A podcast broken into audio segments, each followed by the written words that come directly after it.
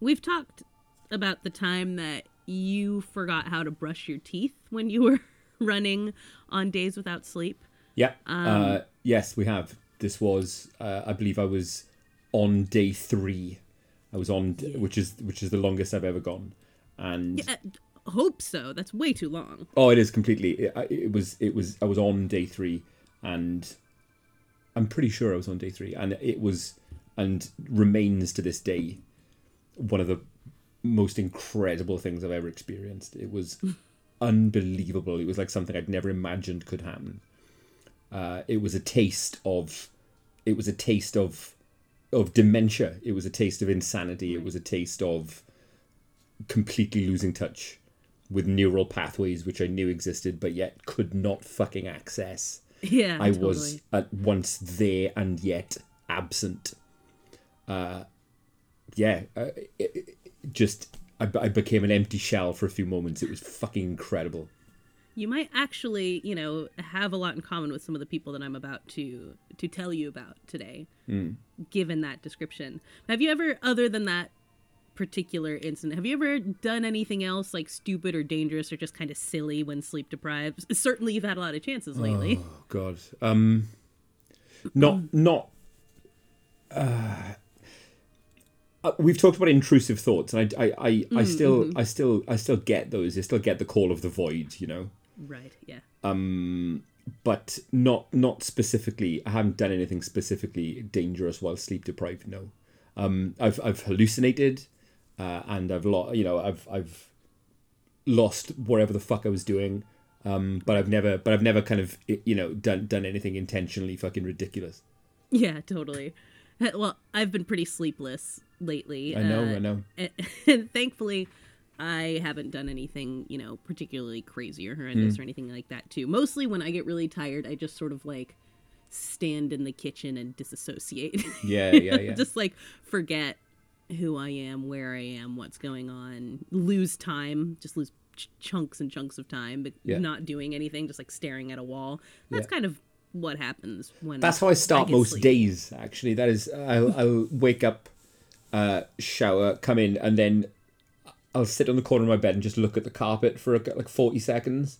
oh yeah Uh, and then just go about, shake myself down and go about the day. familiar Yeah. with that process. Absolutely. I mean, it is a regular part of my days to dissociate a little bit. Yeah. Uh, it just gets more intense It's like a treat. when I haven't been sleeping. A treat.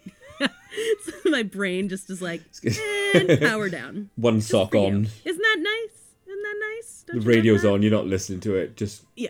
Uh, yeah, It's also it's that experience of like when you're reading a book and you read like a page and then you're like, I I didn't read that. And Yes. you go Oh, back yeah, and yeah, you yeah, Get to the next page, you're like, still didn't read it. yeah.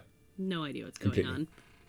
That's a that's a part of my day to day life, but even more so when I haven't been sleeping su- super well. So that's mm. been that's been me a lot lately. But some people get sleepy and they do some absolutely batshit things, mm. especially if they're under the influence of a little drug called Ambien.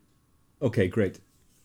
Now, Ambien is a brand name of the drug Zolpidem. That's the generic name for it. And it's a sedative hypnotic drug that slows activity in the brain in order to put you to sleep. Listen, I'm I'm reasonably sure that it's, if not the same drug, then very very closely related to the short course I got from the doc Zopiclone a few weeks back.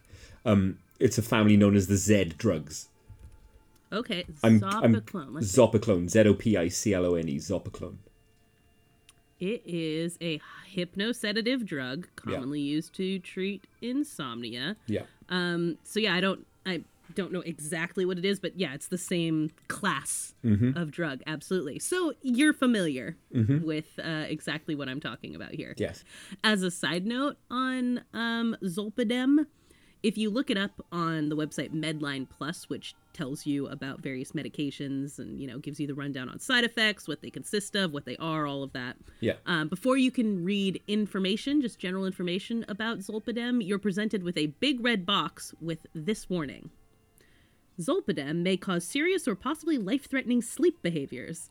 Some people who took Zolpidem got out of bed and drove their cars, prepared and ate food, had sex, made phone calls, sleepwalked, or were involved in other activities while Wow. not fully awake. Wow. After they woke up, these people were unable to remember what they had done. Wild. Tell your doctor if you've ever had an unusual sleep behavior while t- taking Zolpidem. Be sure that your family or caregiver are aware that these symptoms are serious and to call your doctor if they occur. Stop taking Zolpidem and call your doctor right away if you find out that you have been driving or anything else unusual while you were sleeping. Yeah. You find out you were driving. Can you Yeah. imagine someone Yeah. telling you this? Incredible.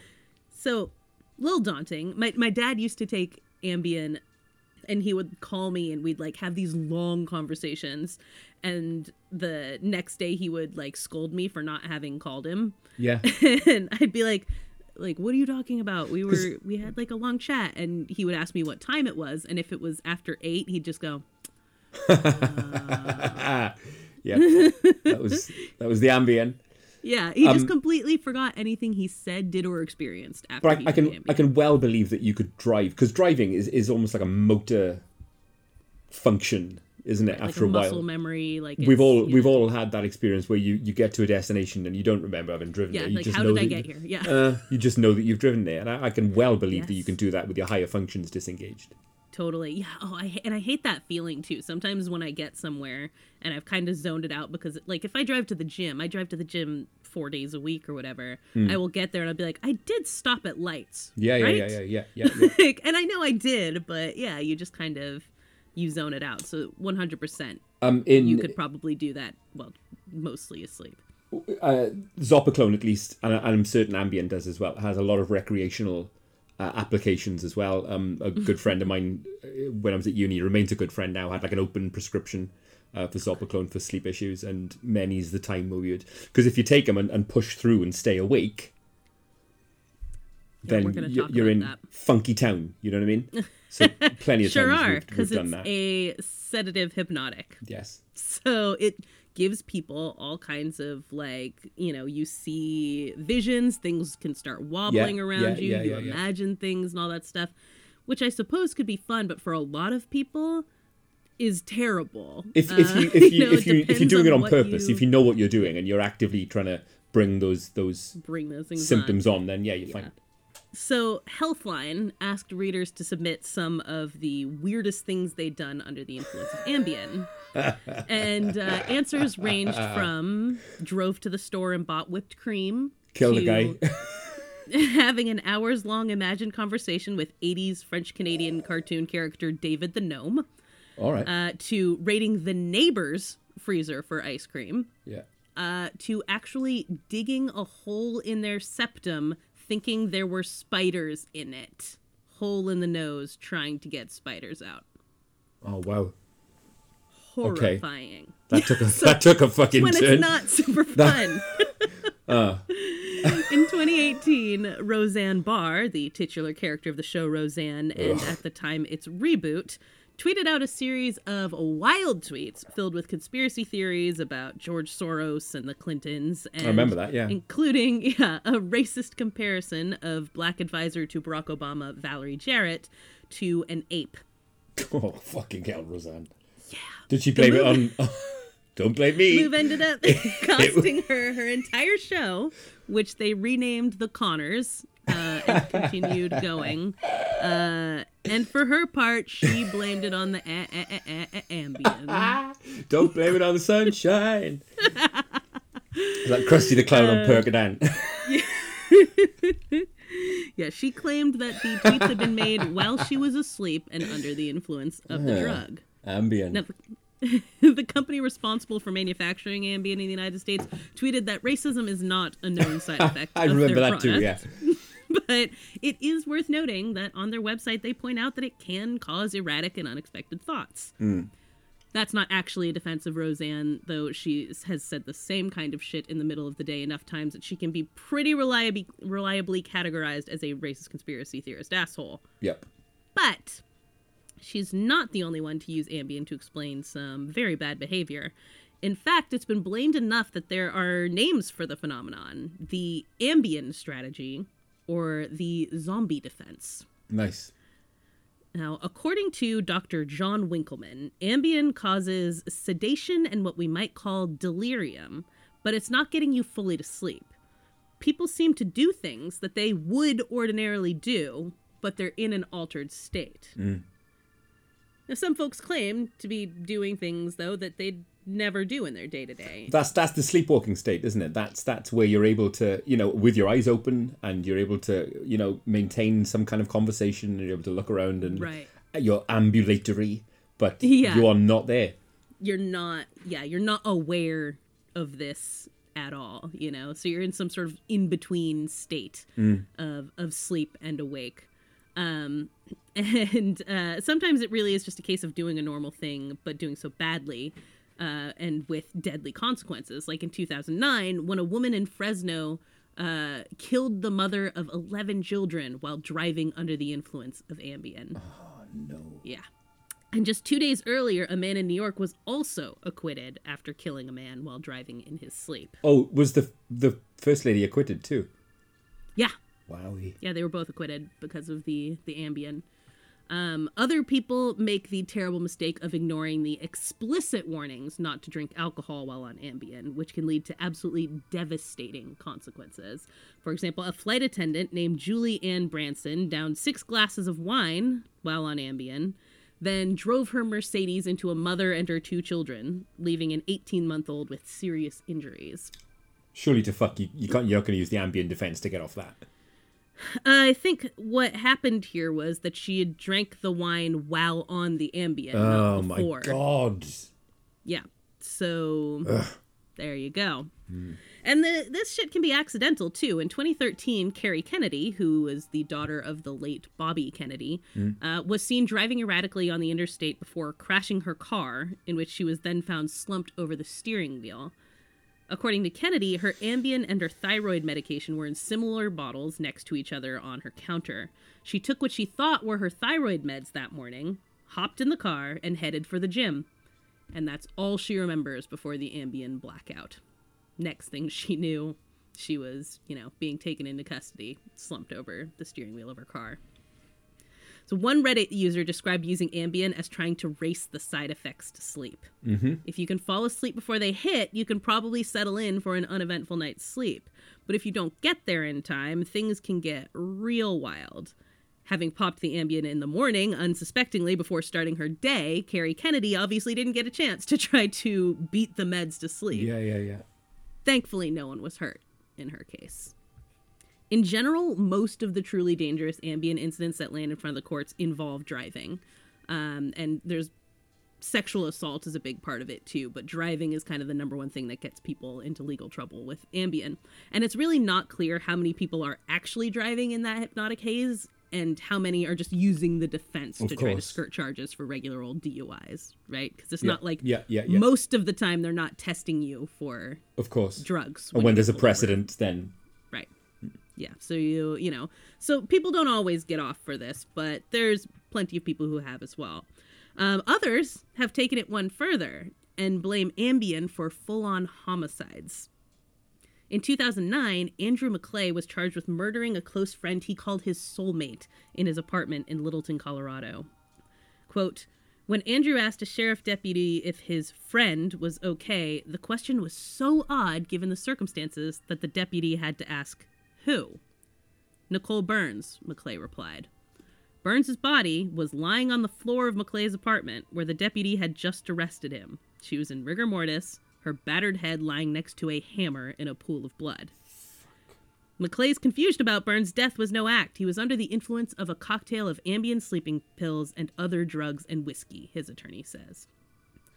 So, McClay had taken five Ambien pills, um, along with drinking the whiskey, and around 15 Aleve, which I don't know that that would have made like a big difference because Aleve is just like a regular, like Yep. ibuprofen or things Yep. like that. Um, but the whiskey and Ambien would definitely shove you right off a mental cliff, that's for sure. Um, and McClay had been in trouble with the law for assault before, and it appeared that that night he actually was likely trying to end his own life, I not see. Nicole's. He'd emailed his aunt, I'm sorry, I love you, come get my fish. And that adds up with the alcohol and the odd cocktail of pills, like taking 15 Aleve and 5 Ambien. Like, you're not going to have a good time doing No, that. no. So he was probably trying to end his life. Um, and that aligns with that idea that you do things you were going to do anyway. But it goes awry because you're off the tits on the off your tits on this drug, right? Like he had violence in him. He'd assaulted someone before. He was going to end his own life. He just hadn't intended to aim it at her that night. And she came home from work. They both worked at Red Lobster. And, you know, when he was kind of talking about this, uh, when he briefly spoke after being arrested, he said, like, she came home from work and she seemed weird. Yeah. And that's a thing that people sort of talk about often. Like, they suspect weird motives in other Yeah, people. yeah, yeah. Other people seem to be doing weird shit. And so he acted violently, likely in response to thinking something weird was going on with Nicole. So just a terrible sort of like tragic mix of circumstances, you know, that wasn't what he intended to happen there. I mean, it would have been also tragic had he taken his own life, but you know, he also ended up killing someone. That that condition, for want of a better word, that zone of being between sleep and wakefulness, of mm-hmm. being subject to your fucking, you know, your lizard brain, Right. of being at, at at the whim of your instincts without any higher functions to kind of temper your behavior is goddamn fascinating, isn't it? It absolutely is. And, you know, I think the thing about this is what I keep going back to that guy saying, you know, you would do things you would normally do, right? Yes. Um, and I think in general, like you or I probably would never, no matter what, bash someone's head in with a hammer because it's not what our what our responses to things are Yeah. right you Yeah, know yeah, like the violent reaction has to be sort of latent in you Yeah. But yeah then when things take over Yeah. that's what happens like in the case of prince adams of memphis tennessee in 2006 he had a dream that his girlfriend nikki flowers was cheating on him and proceeded to stab her 27 times with a pocket knife killing her mm. and again, while there's no way to conclusively say this is the case, it seems like he probably, at bare minimum, had anger issues. And if he had found out in real life that his girlfriend was cheating on him, he probably would have done something fucked up, if not Yeah. necessarily kill her. Right? And so I think that's what's so interesting about this. Like you said, it's like all the barriers when you're in that sleeping waking thing. And, and they compare it in one of the articles I read basically to like alcohol. Right, a lot of times, you know, alcohol doesn't change your personality. No, of course. You don't It do just things that brings like down yeah, it's like everything that would have and- stopped yeah, yeah, you yeah.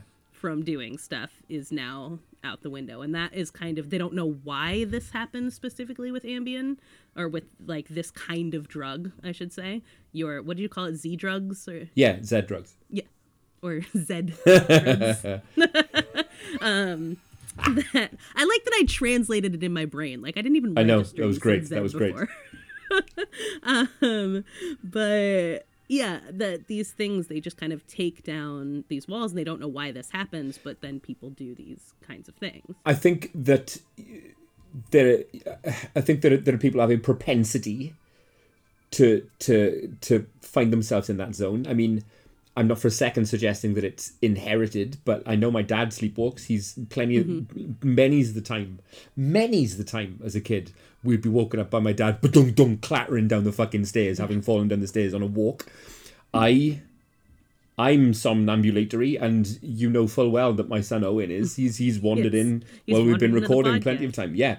Um, yeah why would hey- you think this is not inherited Well, uh, clearly it is, yeah um, but I, I again, I'm not a doctor. And I, and I can't work out the mechanism by which it would be passed down. How, how, yeah. how could a, a a tendency gene? to Is it a, sleepwalk be genetic? right, yeah. yeah, but but something is obviously being being passed down. And are you ready for a classic Joag overshare? Ooh, please do I'm a sleep pisser, mate. I will, I will walk around in my sleep, particularly after I've had a few, and I will piss in the strangest places. Um, my my good friends know this, and now so do all of our listeners. Uh, Laura came downstairs once when we lived in South Wales uh, to find me stood in the living room pissing over the TV. No, this was in one of my stories. I was I almost included this, and it was like someone, like one of the people on Ambien, reported having peed on the TV. It's like, Uh, there you why go. the TV? That that was me. Uh, who knows? Who knows?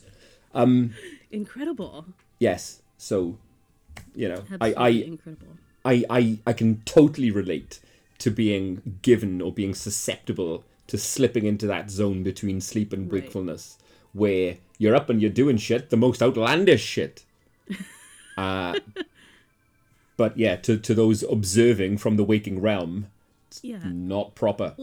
and it's just it's not proper at all. No. I imagine probably in your head it wasn't the TV, it was the toilet. You know, Possibly. like and that's the thing is all these things are just like people that I remember one of our friends did that in our house when we lived in Oregon. He like drank like two bottles of wine and then woke up in the middle of the night and my friend Jerry looked over and he was peeing in the corner of the room. Yeah, man. like that's not not John. That's not he- where you do that. Yeah. but and like that's it's like these routines like everyone's had that feeling that's why kids wet the bed or whatever like you have to go and maybe you don't wake up or you or you dream that you're peeing or whatever you know Yeah. and then you're like fuck that wasn't the bathroom TV. you know it's the tv uh, or the bed or whatever the case may be um and that lines up with all of this stuff you know like someone like me probably like uh Kerry Kennedy right there. I drive all the time, you know. I have a routine I do, so it makes perfect sense to Yes. like, all right, I have now it's time for me to go do the thing Yeah. that I do every day. I drive to the gym. Uh-huh. So people just kind of going about their day-to-day routines but with nothing stopping them from fucking it up greatly. So, you know, as a general rule, be careful about the drugs you take. And Yes. if the bottle says don't fucking mix it with anything, don't mix it with anything because that's where most of the worst incidents come from is mixing drugs and alcohol. Uh, and, you know, whether you're having murderous dreams or joyriding erratically to the gym or digging imaginary spiders from your septum, it's probably not worth it. has anyone, I wonder, or maybe they have, and and the reason that that the results have never, you know, become notorious is because they were shit. But has anyone tried to harness that zone for creative purposes? I wonder. Has anyone tried to put themselves there Oh, I'm sure. for the sake of art?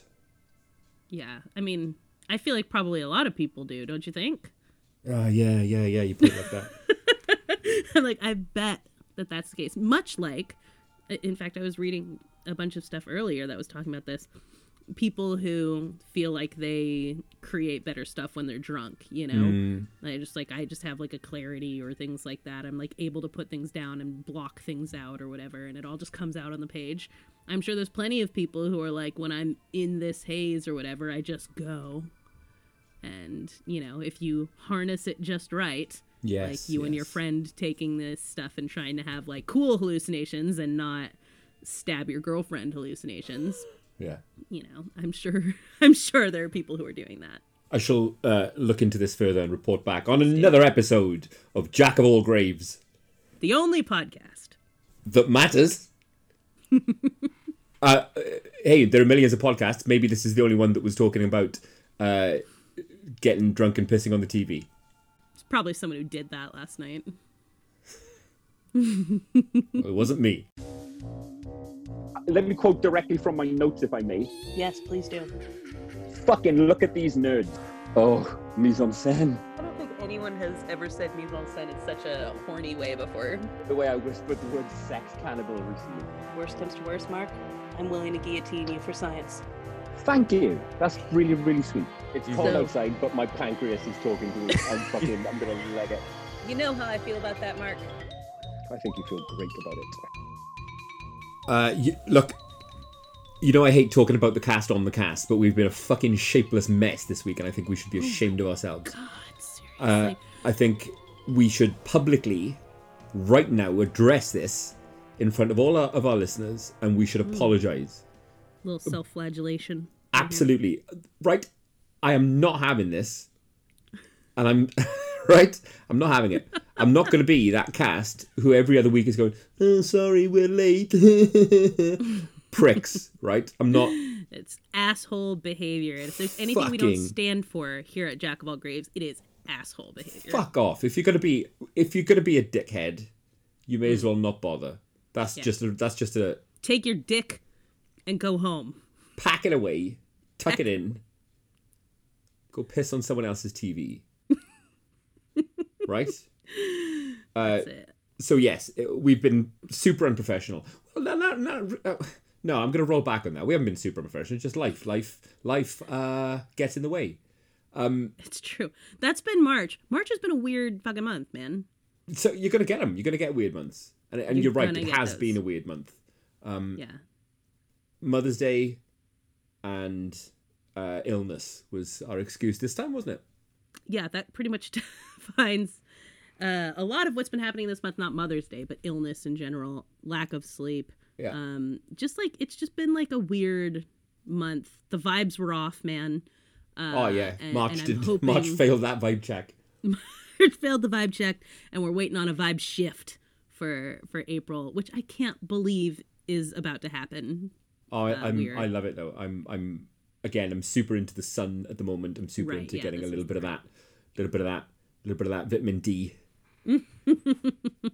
Yeah, uh, I have not experienced much of that yet since the it's like the time changed over and I immediately got sick and so I've not been able to really experience the the beauty of these Mm. later evenings. Um, although I've been sitting in bed watching the snow fall outside of my window, which is really nice. That Um, does sound beautiful.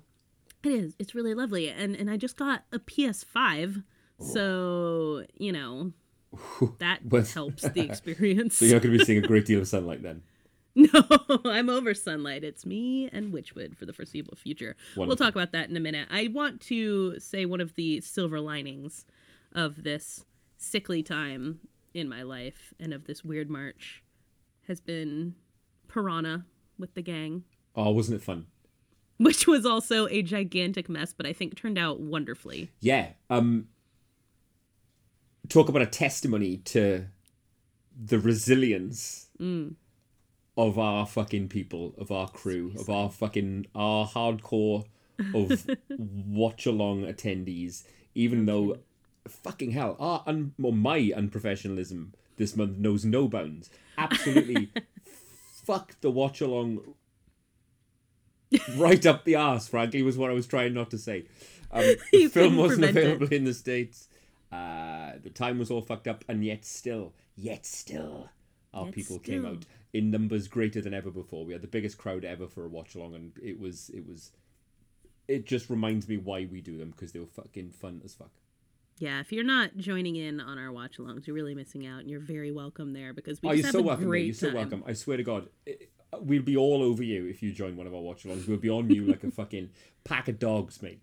Yes. Which a one of my way. favorite things is when someone is new to the chat, and obviously people you have usernames Yeah. instead of like their actual names, and it becomes their names in the chat. For example, Ryan, uh, our dear friend Ryan Clark, her username is Rye in Wonderland. So Yeah. it's R Y I N. So people just start calling her Ryan, Ryan. with an I, and it helps distinguish from the fact does. that we have a Canadian Ryan who is a boy uh, in the chat. Or when uh, your brother joined into the chat and his username was Welsh Louie, and the crowd began to cheer Louie upon his arrival. Pretty nice. Um, it's just delightful. So yeah, if you're if you're wondering, everyone will greet you with a warm shout of your name, which is a a thing that has been adopted from the Dead and Lovely Screamin' chats, a, a tradition uh, they've been doing for years, and uh, you will be embraced with open arms. You will. You'll be made super welcome, thrice blessed, and it's it's uh, it's it's it's almost shown me a new way of experiencing films, a new way of experiencing a movie. Yeah. Because God knows I couldn't sit in a room with twenty other people and watch a film while fucking conversing and talking all manner of shite over the film. But yet somehow when it's happening, when it's unfolding before you in text, while you've got a film on above your eyes, it's really fun as fuck. So yeah. Yeah. I love it. I still pay very little attention to the movie, but it's it's different. It's not as overwhelming as twenty Well- people talking over it. if I'm watching Piranha, I'm not gonna be. I'm. I'm gonna be. half of my attention is gonna be on my phone anyway. Yeah. So you may as well. It's a really good point. You're not missing a whole heck of a lot. No. Uh, so yeah, we watched the OG Piranha. it was delightful, uh, and we are very glad, as always, that you've joined us because it was a blast, and Yeah. you're all Great funny laugh. motherfuckers. Great bunch of lads, all of you. I and I've said this before, but it's always wonderful the texts that I get from you throughout this. Just like, oh, these people are so great. I love them so much. Like literally the whole time, it's just a love fest on on everybody. so, also, uh, our dear friends who listen to this podcast on the reg and have chosen to support us on the Ko-fi, Yeah. you get to choose the next video rant It's for time. Mark. The time has it's time. come. It's time. It's time. I'll get a post up tomorrow morning for you to to to rally you all into hitting me with your suggestions. Um, video rant so far has been characterized by wild tonal shift Yes. from the absurd to the super serious. Um, so uh, I'm I'm in your hands. You've got me in the palm of your hands. Uh, the wheel of justice will spin, and the wheel of justice cares nothing for me. It, it cares nothing for my my wants, my whims. It, it doesn't care. It, it's all about you. It's all about what you want it to do. So, if you've supported us up to now on uh, A twenty five or below, then please Above. tomorrow or above, yeah, yeah, yeah. Jump on to Ko-fi tomorrow. You'll get them the notification when I post. Give me your choice for April's Marco's video rant, and I could not be happier to be on that ride with you. Yeah, I'm loving it so far. And honestly, you know, the way that you described Dogville actually made it seem like something I might at least be interested in watching. I'm not going to Yeah. go so far as to say enjoy No. watching, but it does seem interesting in a way Yeah. that as we talked about it before you recorded this, I was like, "Oh, pass. No, thank you." Look, I'm not going to half-ass it, and like I fessed up on the the video this month when I realized what I was in for. I thought, right, if I were a weaker man, I would have read the fucking CliffsNotes and bullshitted my way through it. Right. I would have done a Mills from Seven and just got the fucking Canterbury Tales, you know, study you guide. Um, but no, I'm not. I'm not about that life. I'm not about that. No, Uh, you know, I'm. I'm I'm hundred percent authentic. I'm in. Uh, Yeah. So yeah, you you get the chance to leverage that knowledge. that I'm gonna fucking sit there and watch wherever you pick. Uh, uh, it, it, you know, if you like me, you can make it fun. If you don't, you can make it horrible. I'm gonna do it anyway. Just like the idea that there's like vindictive people who have been hate Yeah. listening to this podcast and Yeah. also paying money Yeah. for the opportunity to Yeah. just make you suffer If you're that sick two to three if you're hours. out there, then you can do that. You can you can give me a really uncomfortable. You could suggest. Oh God, you could suggest anything. You suggest. Uh, Is there an wanna- Ed Sheeran concert movie? That, oh my that's God, no! gonna be on. the next Yeah, that would be rough. I don't know if that counts. hey, I believe you've said anything. Yeah. So Okay, and I mean it. But look, hey, it's that time of the fucking month. yes, So yeah, Marco's video rights. Please go ahead and suggest. go ahead and suggest. Um, yeah, that's all the the catch up. I think we have to play right there. Yeah. I think so. I've. I mean, I've, I've watched a bunch of stuff. Yeah, Uh, it's been a, a pretty good watch week actually. Yeah, it has. Um, let me please start by talking about Maniac. Um, So you watched the OG Maniac, yeah? I watched the original Maniac from 1980. I want to say, or is it 1979? It's one or the other. Um, isn't it wonderful? Isn't it wonderful being alive in 2022? Isn't it? Uh, Isn't mm, it? Isn't We do a whole podcast about how that's not necessarily true, but From a sure, Mark, certain- yeah, let's follow that that from a thought. certain angle, right? It is wonderful being Sure. alive in 2022. yes, whereby you know movies that 30 years ago would be on Mary Whitehouse's fucking list of video nasties that you'd have to you know engage in the black market you'd have to fucking send off uh, through a small ad for a video dub you'd have to break the law you'd have to watch a copy of a copy of a copy of a fucking grainy ass movie on Betamax or whatever now there's a fucking 4K remaster of every goddamn right.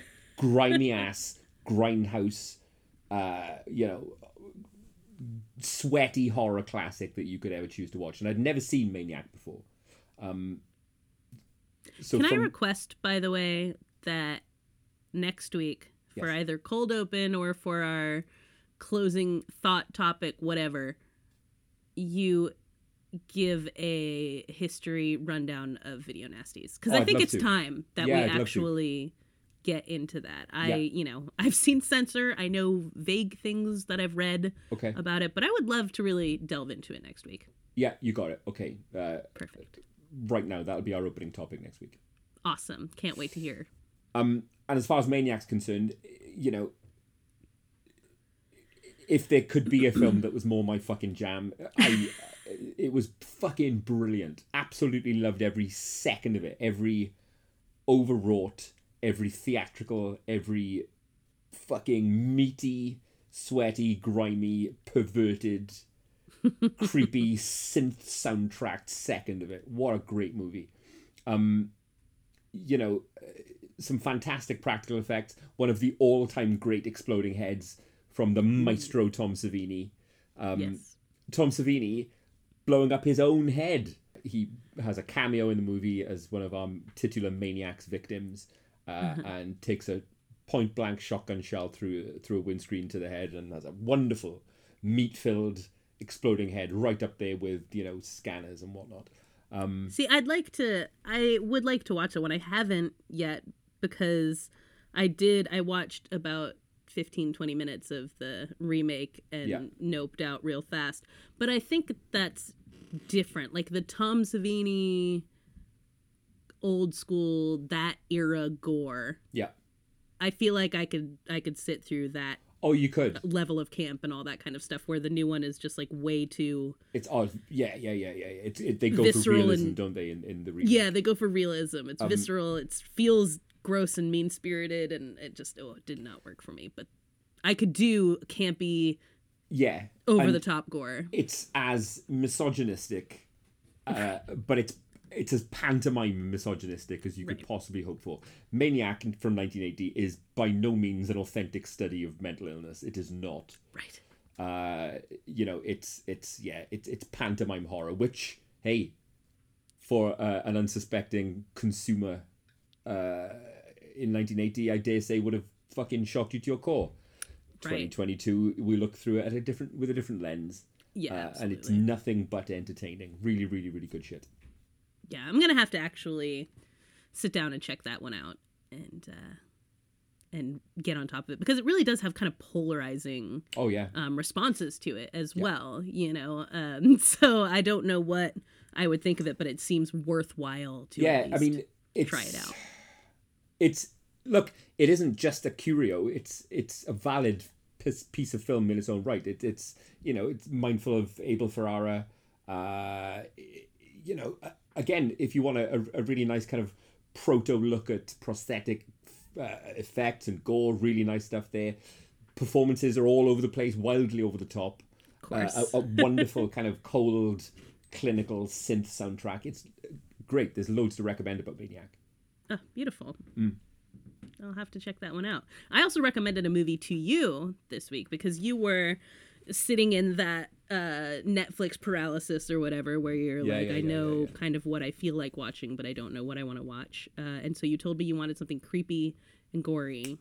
And so I recommended Rent a Pal Yes, to you. thank you. And hey, maybe I'm over. Maybe I'm over a little something. Maybe I've gotten past the the uh, this little phase that we had of me never ever watching your recommendations because I went and watched Rent a Pal, and I was Yep. very pleasantly surprised. It was uh, again a get the impression quite a thriftily made Yeah. uh, psychological thriller.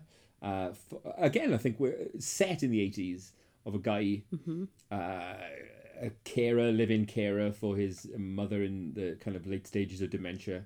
Uh, a guy struggling to meet people who um, uses the services of a video dating agency. Were these things real? Did these things exist? Yeah. Oh, yeah.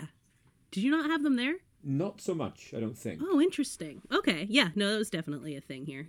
So you would go to an agency and get a videotape full of a you know to camera um sales pitches, I guess, from Right. Yeah. other eager singletons. Uh, this guy, you know, employs the services of one of these, and instead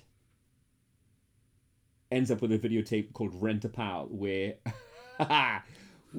is it supernatural? What is it? Who knows? Is it maybe all in the guy's head? Who knows? Right. But uh, Wesley fucking Crusher, uh, Wil Wheaton, uh, is on the other end of this tape is, is the guy in the camera, and the guy has conversations with this tape, forms a relationship with the guy in this tape, uh, which then goes awry when our protagonist then uh, finds a relationship of his own. Um, really interesting, really, really uh, tense, very creepy, um, beautifully performed, earnestly intended. Really cool film. Enjoyed the, the hell out of it. Rent a pal. You'll you'll Yeah. like. Yeah, it's a really yeah. It just wasn't. It wasn't what I expected when I No. got into it. When you said you wanted something creepy, I was like, I I was scrolling through you know my diary on Letterboxd, and I was like, what's creepy? What's creepy? And I scrolled way back, and then my review for Rent a Pal had simply said dread, dread, dread, and I Yeah, was yeah, like, yeah. yeah, that's it. That's the one. Let's have Um, Mark watch that. He's gonna get his creepiness. He's gonna get anxiety and tension. He's gonna get uh, some gore. uses a, a, a- it's by no means the first time I've seen that gimmick of having what ought to be a one way conversation with a, a pre record on a screen, but with different context. The lines come in a different order, the conversation takes a different turn. It's a really fun gimmick and really clever when it's employed, uh, you know, as, as well as it was in Rent a Pal. Really cool. Um, reminded me a lot of uh, Blink, that wonderful episode of Doctor Who. Oh yeah, I thought you meant Blink like the movie. I was like, No, how do Blink, the wonderful episode of Doctor? Who, uh, where that that self same conceit is used to similar creepy effect. Yeah, absolutely. So recommend Very Rent a. Pal. Check Yeah. it out. Yep, yep, yep. Um, I watched uh, Girl on the Third Floor okay. this week. Oh, is that that's CM Punk? um, Yes. CM Punk. CM Punk, um, which I was doing kind of a little bit of Netflix paralysis, but they so I always complain. You remember when Netflix first started, you Yes. had like very specific recommendations. Yes. Um, and so it was like, oh, I've watched these kinds of movies, and now it's going to Light-hearted give crime me a- thriller. Uh, but like it was always even more specific Yeah, than yeah, that yeah. you know like it would like like a lot of times mine would have to do with i really liked movies that had to do with like coming of age set at a camp in new england in the 90s you know like Yeah. it would be something like that that was just like okay here are all the movies like that and since they got rid of that and it's just like whatever you're mm. like i'm just scrolling through the same like 10 movies in different formats on Yep, this list yep, yep, yep. But what they did add that I liked is a 90 minute movies category. Oh, and yeah, seen so and most of them are horror because horror tends to be pretty efficient. Um, and so I was scrolling through and I was like, "Oh, there's a bunch of these." And there were some that looked genuinely good that I was like, "Oh, I could watch that. I could watch that. I could watch that." Is that CM Punk? and I During his like, wilderness gonna years, where he was, he went through a, a period where he was just trying any old shit. Um, he Right. his MMA career died on its ass. He he had his fucking ass kicked twice. and uh, he was done with MMA. He wrote comics for a little bit. He did some acting for a little bit. Um, I respect that. Oh, so do I. Hey, Yeah. Try it all, you know. CM Punk's gotta something eat. will stick. Yeah, and you never know. Like maybe you find your passion that way. Yeah. Um, and so I watched Girl on the Third Floor, and basically this is um the classic setup of like a haunted housey kind of story where it's like, oh, this these people something uh, in their past uh, fucked them up, and they decide that they're going to change their lives by moving somewhere else, and they move into a house that um, has a very sordid and violent past behind it. Um, and I had this feeling watching this movie that I was like, if you took, if you made this completely humorless, this would be an A24 movie and everyone would raise like straight up I'm like it like all of the parts are there. Um but it's like kind of over the top like uh you know when CM Punk is by himself through like a good chunk of this movie um as sort of like he's the soon to be dad who has come to this place ahead of his pregnant wife to sort of set up it because it's a fixer upper with a lot of shit wrong with it um you know it's one of those things where he talks to himself a lot more than a person by themselves really should. I should don't remember though, you rating know. it particularly highly. You gave it like a 2.5 which i think for you was like that's eh, fine yeah, yeah, yeah. yeah. so I gave it a three, which I would say is pretty equivalent. Hmm. Um, you know, so it's a little over the top in the acting and things like that, but I actually kind of appreciated the over the topness of this movie. Hmm. Um, and I thought it had kind of an interesting ghost story behind it. Um, I mean, the conceit of this whole thing is kind of a random girl shows up and like seduces him immediately. Um, and he's like, okay. And things, of course, go awry from there. Um, but it gets to a point in this movie where you think it has ended, right? And then there's the third act starts, and you're like, oh, what's going on? And shit gets really weird uh, from there. And I just thought, I was like, this is kind of, this is fun. I'm not mad at what this movie is. You know, it's shot well for what it is. It's clearly low budget. Um, you know, the script is not the greatest thing that I've ever read. It's predictable. I mean, read, seen. Um, it's not. It's predictable at parts and things like that. But I think it's a serviceable, fun, slightly different take on a supernatural haunted house story. And I love a haunted house. It's so rare that you get good haunted house movies. You know, The Yeah, house everything's kind of been said, hasn't it? copies. Yeah, there's so few things that are done differently in one. So to have something, I mean, this gets gross. Like the Mm, gore does. in this makes me. Ugh. I keep thinking about like there's like things that get under his skin in it, and he starts trying to cut them out, and like oh, it gets it gets gross. so you know, and the effects are good too. So it does a lot of things well. I don't know that I'd call it a good movie, but it does a lot of things well Cool. and it's nice to have a, a decent entry into haunted house that isn't the same thing you've watched a million times. Nice. Yeah. Which Girl is which to me sounds like a recommendation. Um, Yeah, go ahead. it's on Netflix. It's a 90 minute movie. What I did, I had the rare treat this week of seeing Jurassic Park. Right. With- Always a With delight. with people who'd never seen it before. What? Yes. So And you're what- not talking about your children? No, no, no. I'm, I'm talking about my fucking in-laws. Weirdly. wow. Um, So after Mother's Day was out the way, uh, oh, Jurassic Park's on. So we put Jurassic Park. Oh, we've never seen this. Jurassic Park from the beginning with people who'd never seen it before. What oh, a treat! Oh, that's amazing. I've never even hell. thought of that as a thing that could happen. Yeah, Like, an absolute treat. incredible. Just, I, I, I've spoken on Joag before of watching Jaws with the boys for the first time. And that's a fairly normal thing, you know. You watch Jaws for the first time with people. A lot of people miss that. Nobody Yes. missed Jurassic Park.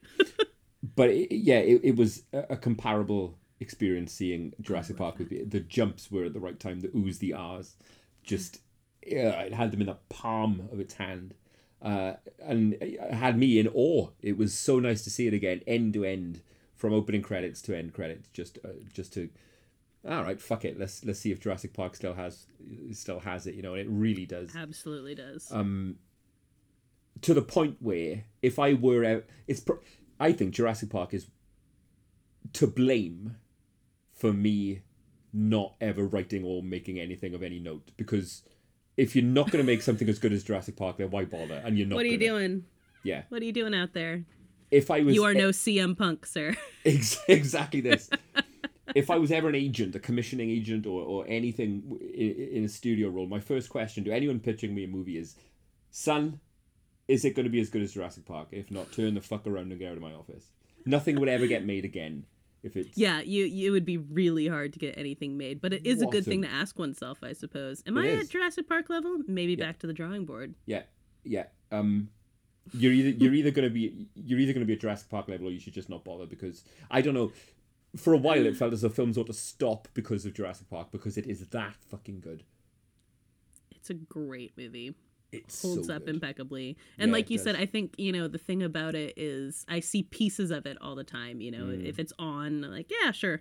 Or I'll I'll even put it on in the background while I'm doing things, but on the rare occasion that I actually do just like sit Yeah. and watch it start Yeah. to finish. It's such just a joy all the way through. Oh, it's wonderful. Just a perfectly made movie. how it folds the characters in, how you introduce everyone, how you meet people. Mm-hmm. You meet people yes. very separately. It gives you a separate introduction to all of the cast members uh, in their native environment. You know what I mean? Uh, it takes a time and teaches you a little something about genetics. You know, you Mhm. learn a little something on the way. Uh, and then the last kind of third is just full on dinosaur mayhem. Yeah. Sets all the pieces up and then ping topples them all down. Such Yeah. an absolute absolute masterpiece. brilliance. Three stars. I would literally come through that screen, grab you like the fucking girl from the ring. no, I kid. Uh, four and a half. Four and a half. uh, okay, fair enough. Yes. I- So it's been I a good week. Lots of lots of good stuff. Yeah, I watched another dinosaur masterpiece this week, actually. Uh, did you watch VelociPastor? I did watch the Okay. VelociPastor, and it is great. I cannot believe how great that movie is. Here's why VelociPastor works. There are a lot of stupid, you know, horror comedy type things out there, low budget horror comedies. And Yeah. I love that those exist. People should make them, you know. But I enjoyed watching Llamageddon and things like that. Yeah. Terribly made, whatever. But it's how people get practice at stuff. People go on to do Yes. cool things after that. And, you know, it's Without Piranha, Fun. you don't get Gremlins. Right. Mm-hmm. there you go. Um, but VelociPastor works because it is a very stupid premise. This uh, pastor, or a, he's he's not he's a priest, um, but he ends up like you know his parents are killed, um, they're murdered, and he doesn't know who did this or why or whatever. He ends up like going on some sort of journey to find himself or whatever. And uh, long story short, he ends up being able to morph into a velociraptor. Wonderful. Um, and it's not a velociraptor; it's like a terrible T Rex suit. okay. um, oh, God. So he, let's say, he morphs into a dinosaur, um, and mayhem ensues. He ends up befriending this um, prostitute and they go and sort of journey on like a revenge journey and like then sort of cleaning up the city and dealing with the mob and like this ninja posse and all this stuff in there. All the stuff that's elements of a really dumb movie that you know a group of guys sitting around getting high comes up with. Sure. what makes VelociPastor work so well is that the filmmaker and the the guy who made it like wrote, directed, edited, shot it. I think like he did all the roles.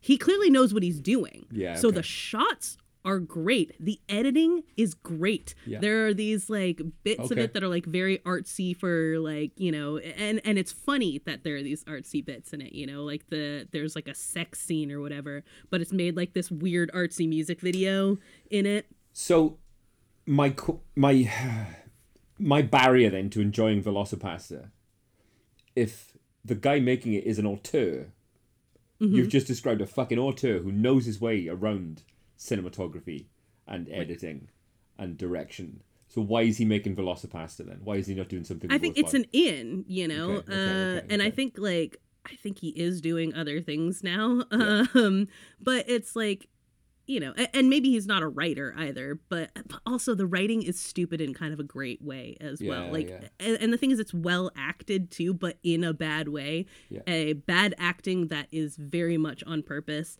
Everything about it is just put together in a way that looks like they know what they're doing, which I've- most bad movies are not.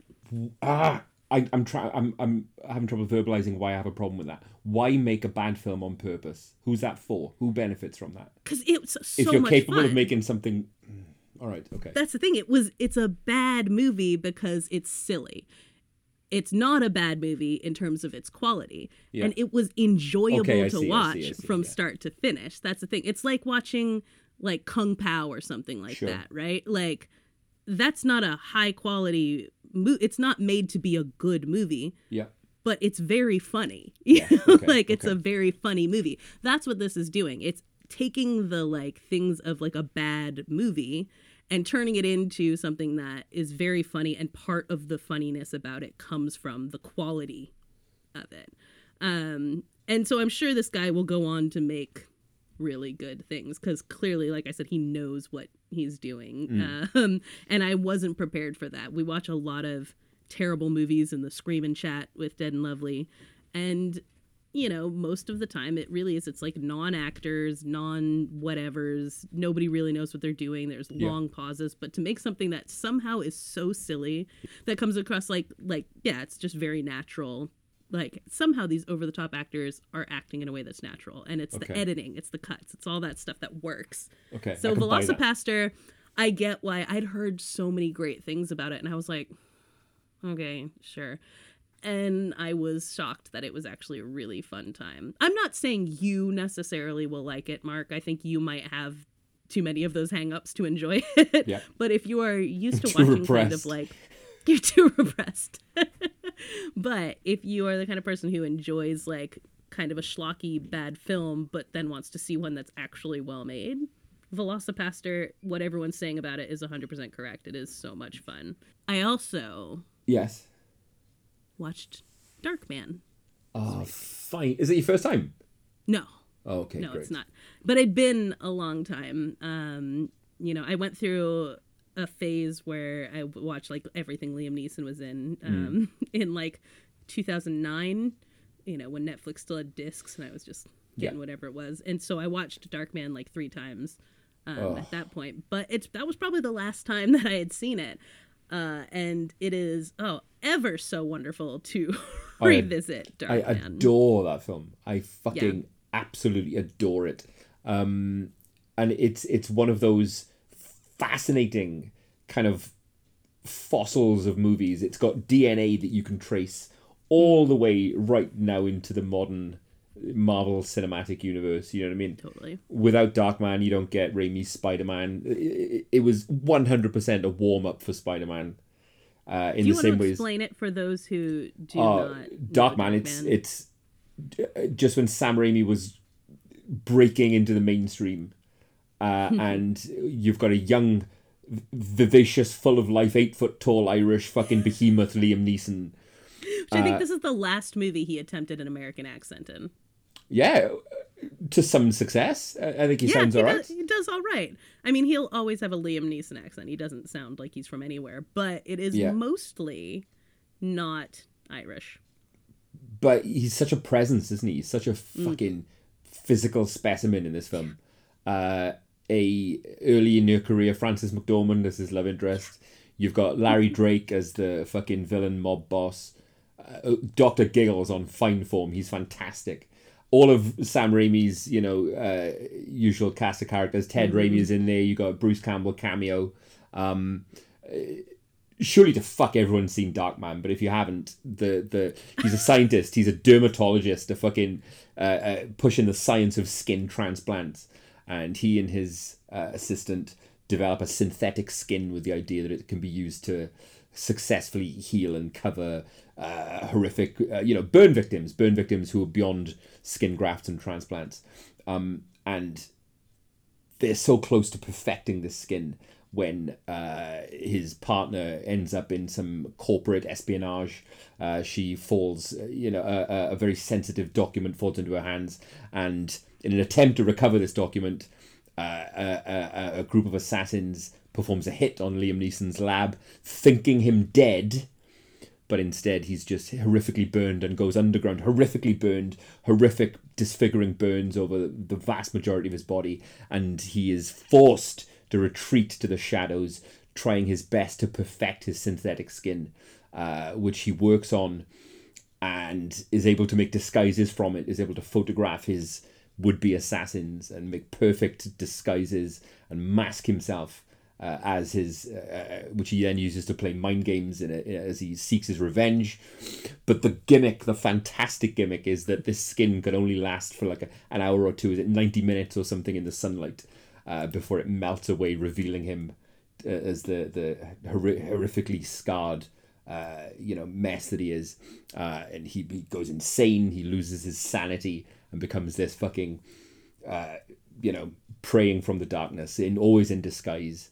Uh, twisted by a need for vengeance, unable to feel physical pain, and it's in you know this is this is this isn't the Sam Raimi of the Quick and the Dead. This isn't the Sam Raimi of you know uh, the you know Oz the Great and Powerful. No, no, no, no, no. This is the Sam Raimi of Crimewave. Uh, this is the Sam Raimi of Evil Dead. Um, this is unhinged shit, and the fact that yeah. it's utterly unhinged. Uh, just pure adventure, action, sci-fi mayhem, um, and and a classic. Just a, a, a, film that I fucking love with every ounce of my DNA. It is a banger. Uh, I'm so glad that you saw it this week. What did you What did you take away from it? What did I take away from it? Yeah. What did you, What have you learned from Darkman? I didn't know I was supposed to come here with a moral of the story. well, you are. no, but I, I uh, as I had before, maybe even more so. I really, I really enjoyed it. It's such a delightful, wild ride, and perhaps in my uh, sick delirium, even more of a a joy Yep. to to watch as well. You know, I think it really it is very because it's 1990, right?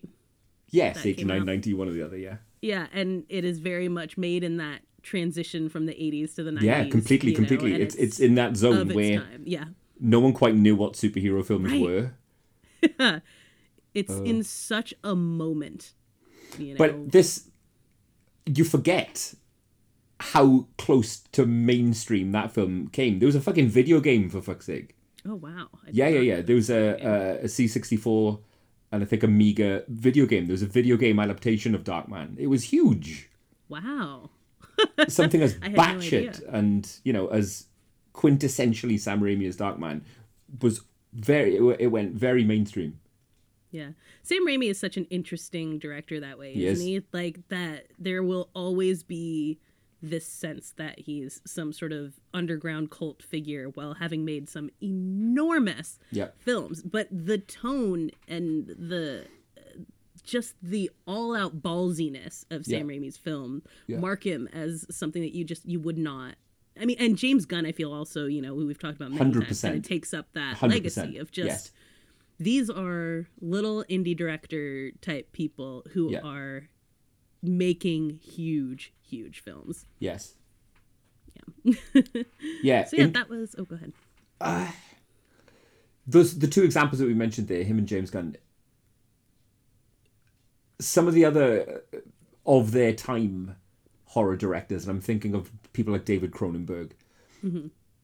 Ah, no, I, I was wondering if they ever did get huge budget mainstream uh, versions of their early vision, and he did, didn't he? I mean, his his Fly was very mainstream. Well, yeah, that's a that's a good point. I was gonna say I I don't think, but that's like a weird case where it's like yeah that was very mainstream, you know, thirty five years ago, but not but whatever, when not at all came out, but- compromised. He didn't compromise you know his his uh you know his his his tropes i guess. He didn't compromise them at all. They were all fully in play in that film.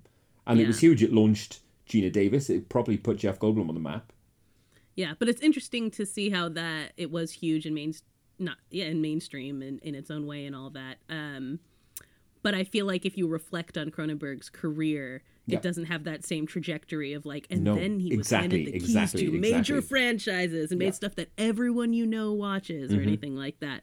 Any Cronenberg like you've seen The Fly, probably just about anybody. Other Cronenberg films, you were seeking them out. You didn't, you know, it wasn't because Yeah, it, was or- on USA. or you know? saw them without realizing you were watching one he he he whereas i have no doubt that when i watch doctor strange and the multiverse of madness in a few weeks time i'll be able to just even if you didn't know that was going to be a sam raimi film there will be a couple of shots where you think oh yeah okay Yeah. whereas you could watch eastern promises and have a no idea that that was the guy who made dead ringers Yeah, that's a really good point. huge commercial success, but departed from what made him him, I guess. Spot on. Yeah, and I, I I live in hope that one day he'll come back, like Peter Jackson. Peter Jackson's another one. Yeah, right. Uh, that's the thing. Is there a point where they're just too far gone? Yeah, they're they're done with what I mean. I have that with uh, Steven Spielberg. You know, it's made some of my absolute favorite films of all time. do you think he's ever coming back? I don't think he's coming back. like after Ready Player One, I'm like, nah, I don't think that I don't think he has in him whatever that magic was. And I have not seen West Side Story, but that's not a Steven Spielberg movie. You know, that's a that's a Broadway musical and a remake. I don't know that we're ever gonna see that I remember. again. Uh, I remember seeing bits of him in Tintin. Oh, I've not seen that. Tintin in Tintin is is quintessentially Spielberg in parts. You you really feel it. That was still wasn't that like 15, 20 years ago? Yeah. It does in Yeah. motors though, and it also had stellar writers. Tintin was Mm. written by some absolute fucking legends. Yeah, I think you know when I think of Spielberg and the things that I love about his movies, Mm. It always has to do with the people and the writing and the characters like his styles and all that kind of stuff he knows how to make a movie that works but it's something about the way he his direction when it comes to people in the movies you know people talking over each other people's Completely. little witticisms people's like people acting like real people Yeah. um and those kinds of stories that that facilitate that kind of thing that that require that of him i feel like those aren't the stories he's really telling anymore and that was super evident in Jurassic Park. Uh, right yeah You know, um, Hammond's speech about the flea circus. Mm-hmm. Uh, we have a T Rex. It's it's it's all very relatable and very human and very kind Mm-hmm. of small character moments in these huge stories. yeah yeah definitely i mean kids act like kids. Yes. he doesn't he doesn't that's another thing that i think is always important is that kids act like kids. They don't act like little adults and they don't act like like little dopes like Yeah. in most things. Like they have very genuine kid reactions to things and and talk like children do. If they're sometimes kids are crass um you know sometimes kids are really funny Mm. things like that but he really just seems to understand the dynamics of how humans interact with each other and i just don't feel like oh, just the stuff that he's making now really lends to that but i would love to Is it is it an age thing then? Is it is it an age thing? Is it a money thing? Is he is I he always wonder, like, do you become so insulated from real people that you stop being able to do it anymore, or do you burrow into your interests so deeply that you don't do it anymore? Like, now he's got all the the money and everything in the world to make stuff, and if he just wants to make pictures about World War II forever, he can keep doing that. Like, you know, like, do you just lose touch with the kinds of things that you were initially making? I don't know. I have no idea. because there is nothing I would love more. And uh, please, as as well as you know me, you must believe me.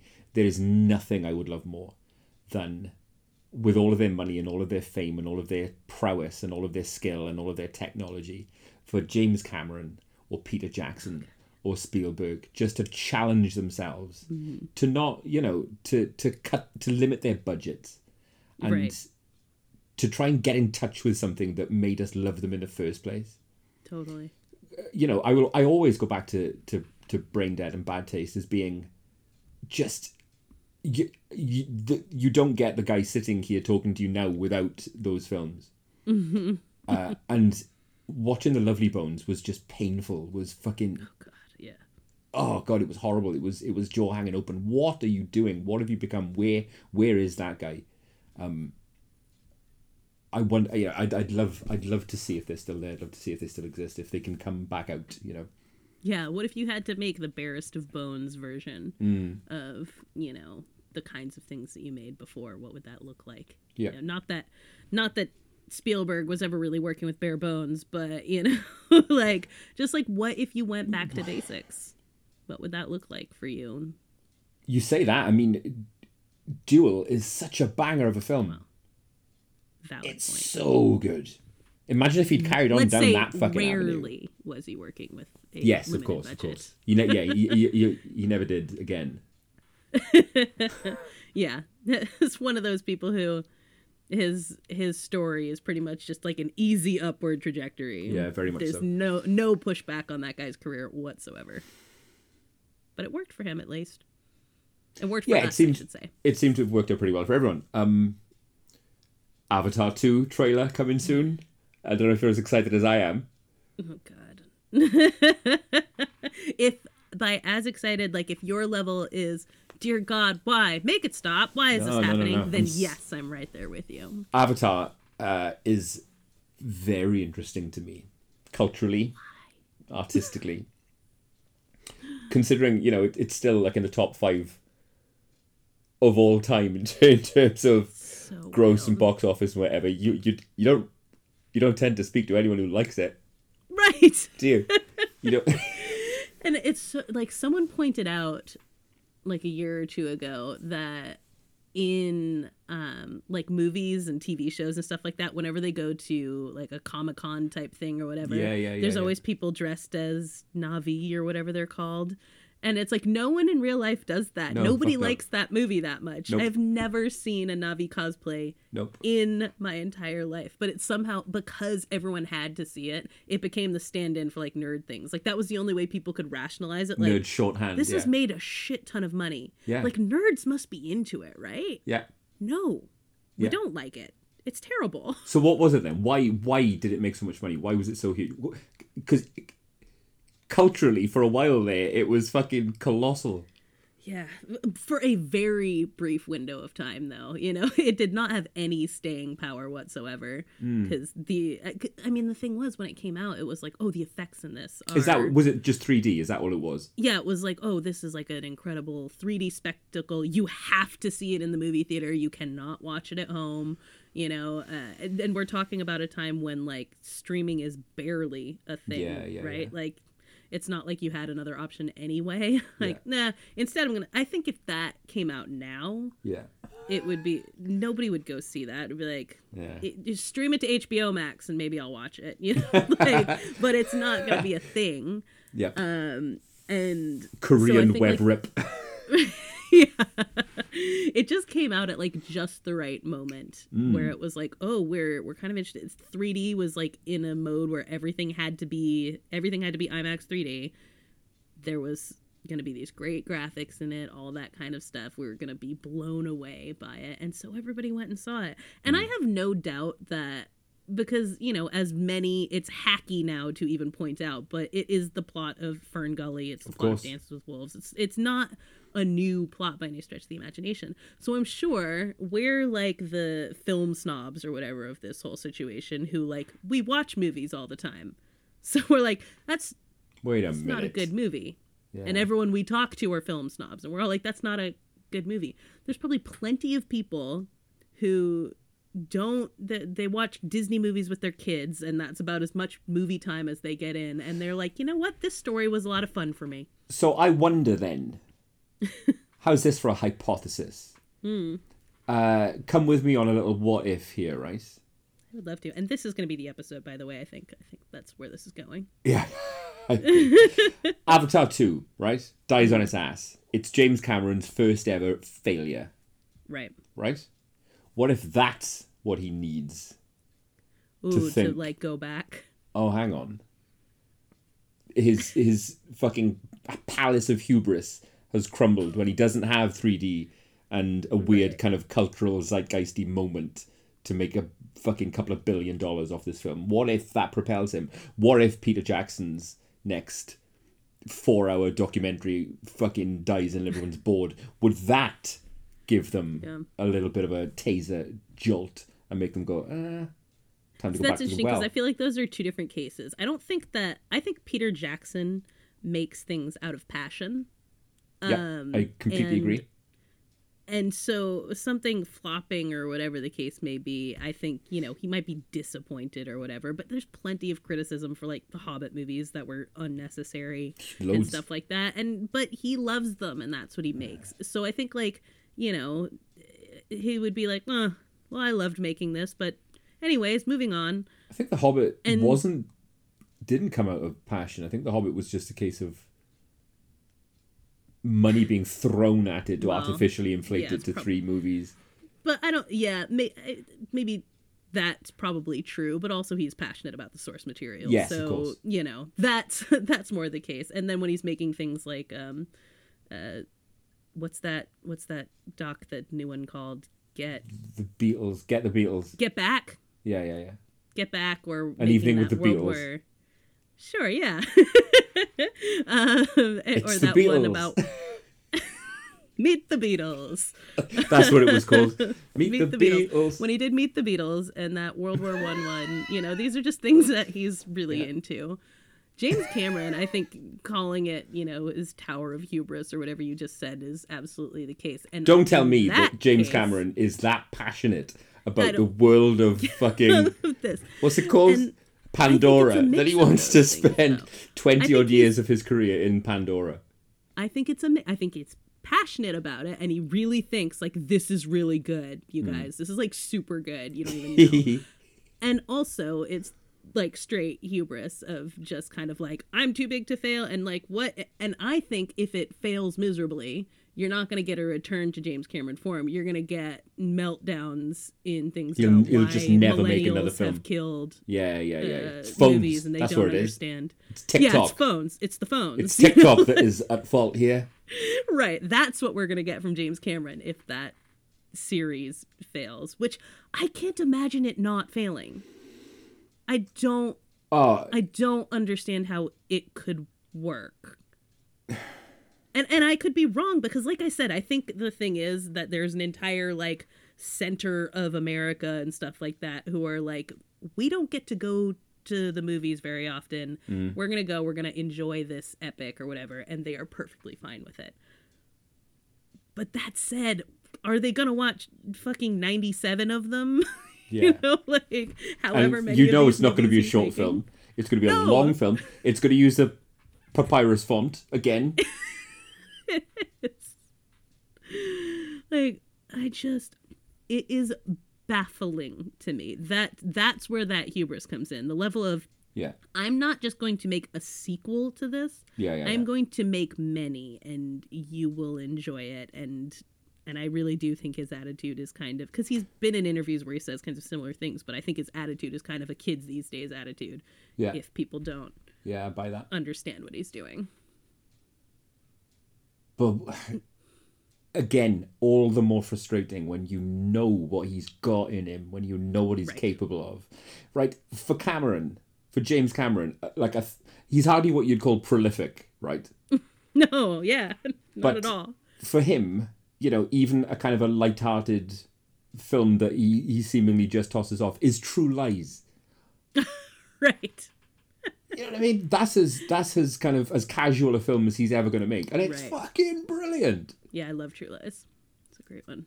That that's him on you know on a on a casual Friday. Yeah. it's just what makes it so baffling to cling to a property Yeah, like Avatar. Because that is the thing. He's baffling. not a prolific director. No, Um, and he puts everything into what he's making. And honestly, that make like something like Titanic, which, you know, I have a love hate relationship with. Um, one of the things that you have to appreciate about that is how much he put into that yeah, you know and and in the years after like using that as part of his quest to know more about the titanic and to create technology that would push enable us forward. yeah, to do ocean exploration better than we'd been doing before you know like there's so many things like this to cling to something like avatar yeah. and I don't know, maybe because you're actually a little more interested in this clusterfuck than I am, and you know, are they creating new technologies for this? Like, is he making something that? Well, this is it. I mean, blow us What- away? You know, what Avatar Two: Return to Pandora doesn't have is that what is it's called? it is now. Jesus Christ! I no, as it is, it is now. Oh, okay. Avatar Two: Back to Pandora. Uh, Pantura. I don't know. Like, I'm gonna work on that. Avatar. Oh, Avatar. I don't know, There it is. but um, it doesn't have it doesn't have 3D to buoy up it to to you know to shore up its revenue. Right, exactly. I'm not gonna pay eighteen dollars to go see it now. No, sir. Um, so, you know, that that's one of the big kind of draws that it's already lost. Right. Timing wise, you're looking at not having the 3D thing. Yeah. Um you're looking at people having other options, Streaming being huge. um, streaming, and then you have like just the general attitude people have towards going to theaters yeah. right now. And going to theaters sucks. Like I love going to the movies, but as we've talked about, certainly as your brother has talked about, like yeah. it people don't know how to act in them it's a pain in the ass and also there's a pandemic on and Yeah. you know so now we're coming into a world that's relationship with going to the cinema Drastically changed. I mean, totally different than it was in 2009 I'll caveat that by saying I don't have that experience that you and Alan have. I've ne- I, I, I, it's been a long time since I've had a really shitty experience in the cinema. Um, to me, it's still an unbridled joy. uh, and i'm very happy that that is the case in I'm fact gonna, when I'm i gonna, I'm gonna pay. I'm gonna throw my money down to go back to Pandora. i mean i probably will. I will pay to see one of them. Well, and because I have the AMC pass, so I'm not really Okay. paying for it. I You know, see. it's my I'll get my six dollars worth or whatever off of that being one of my three. That's not even that. It'll be my dollars worth or whatever for one of my three movies of the week. But I'm not going to see all of them they come out. I just then I will put them on in the background when I'm at home. Well, that's the question for this week, isn't it? That's the question to, Hmm. to wrap it up on is what is it going to take? And will we, within our lifetimes, ever see that raw fucking creativity that that that hooked us on your your Cronenbergs, your your Jacksons, your Camerons, your Spielbergs. Raimi, carry on, mate. You crack Yeah. on. Keep doing what you're doing. You're doing a phenomenal job. Everything that I see of the guy, still he's you know again not what you'd call prolific. No. Um, but he still makes stuff that is unmistakably his. Yeah, absolutely. And if you have other directors, people who are listening to, who you have Mm. these feelings about, please let us know because I'm curious if there are others that have taken this turn. Yeah, you know, or, or even those who lost have, what made have- them them. or have not compromised Yes, who and is who have still just found success, or even not, and just carried on, just plugging the fuck away. Dave, I mean, Right. you've got it. You've got whether it. you like it or not. It's David Lynch, isn't it? He's your fucking quintessential. Lynch, yeah. He will never compromise. God damn it. Doesn't matter how fucking much you dangle in front of him, or you know, he will again not in the least bit prolific, but will just casually, like the Elephant Man, like the Straight Story, he'll just show you from time to time. I'm doing this because I want to, not because I have to. I can be as fucking Right. mainstream and brilliant as you would ever wish me to be.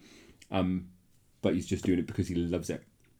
And on a like more mainstream but you know just on that idea of someone who's always made the same kinds of things or whatever or stayed true to what they're making Yeah, i mean yeah. scorsese never really changes you know like he, Excellent and, and that's not yeah. to say he has one type of movie but they are all distinctly the movies that he's Yeah. always been making you Yeah, know and yeah. he will go whether it is something like the irishman which i didn't like but that's you know Oh, I didn't like it, but movie.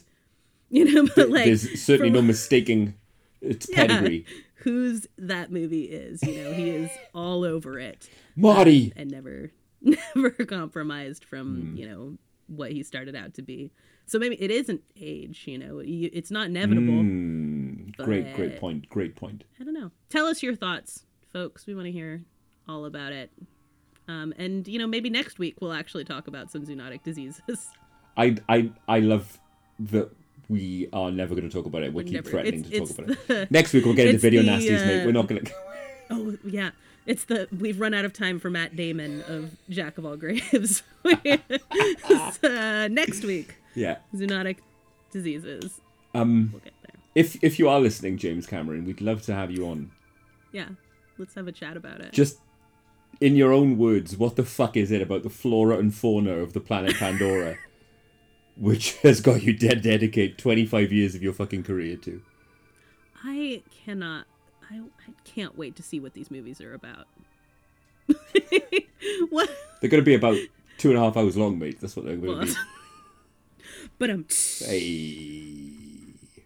dear friends, thank you for joining us once again on this ramble. Sorry it's late. Um, thank you so much for sorry. your understanding and all your. Wow, your tune has changed Bite in the past hour. Mark is unapologetically who he is. He's learned something on this journey, much like Darkman. Um, I don't know. Um, but hey, follow us on all the social media things. Get on our Discord, even if you've never talked Yep. to us before. We will be very happy to welcome you with open arms. Yep. Join us on the Twitter, the Facebook, the Instagram, all Jack of all graves. Listen, while we've been recording, we've got a new member to uh, the Jack of All Graves Facebook group while we've been recording this. So, hello, Alicia Michelle. Uh, yes. Hello. Welcome. wherever you've come Welcome to from, we're delighted to have you on the journey, and we love you very much. Yes. Is that creepy? Absolutely. Huh? Was that creepy? Uh, if she listens to this show, she's used to you saying you love people Okay. in a slightly creepy but very endearing way. Yeah, and sincere. Uh, and um, if you're having fun and you'd like a little more content, make sure to join us on ko dot nope ko dash fi dot com slash jack of all graves ko-fi dot com slash jack of all graves um, and I've relented. It's now Ko-Fi because that's what you always say it, and I feel like I'm correcting you when I say it the other way. So it's Ko-Fi now. Good. Join us on our Ko-Fi um, for more content. Another win for Marco. Till next time, crew. Stay spooky.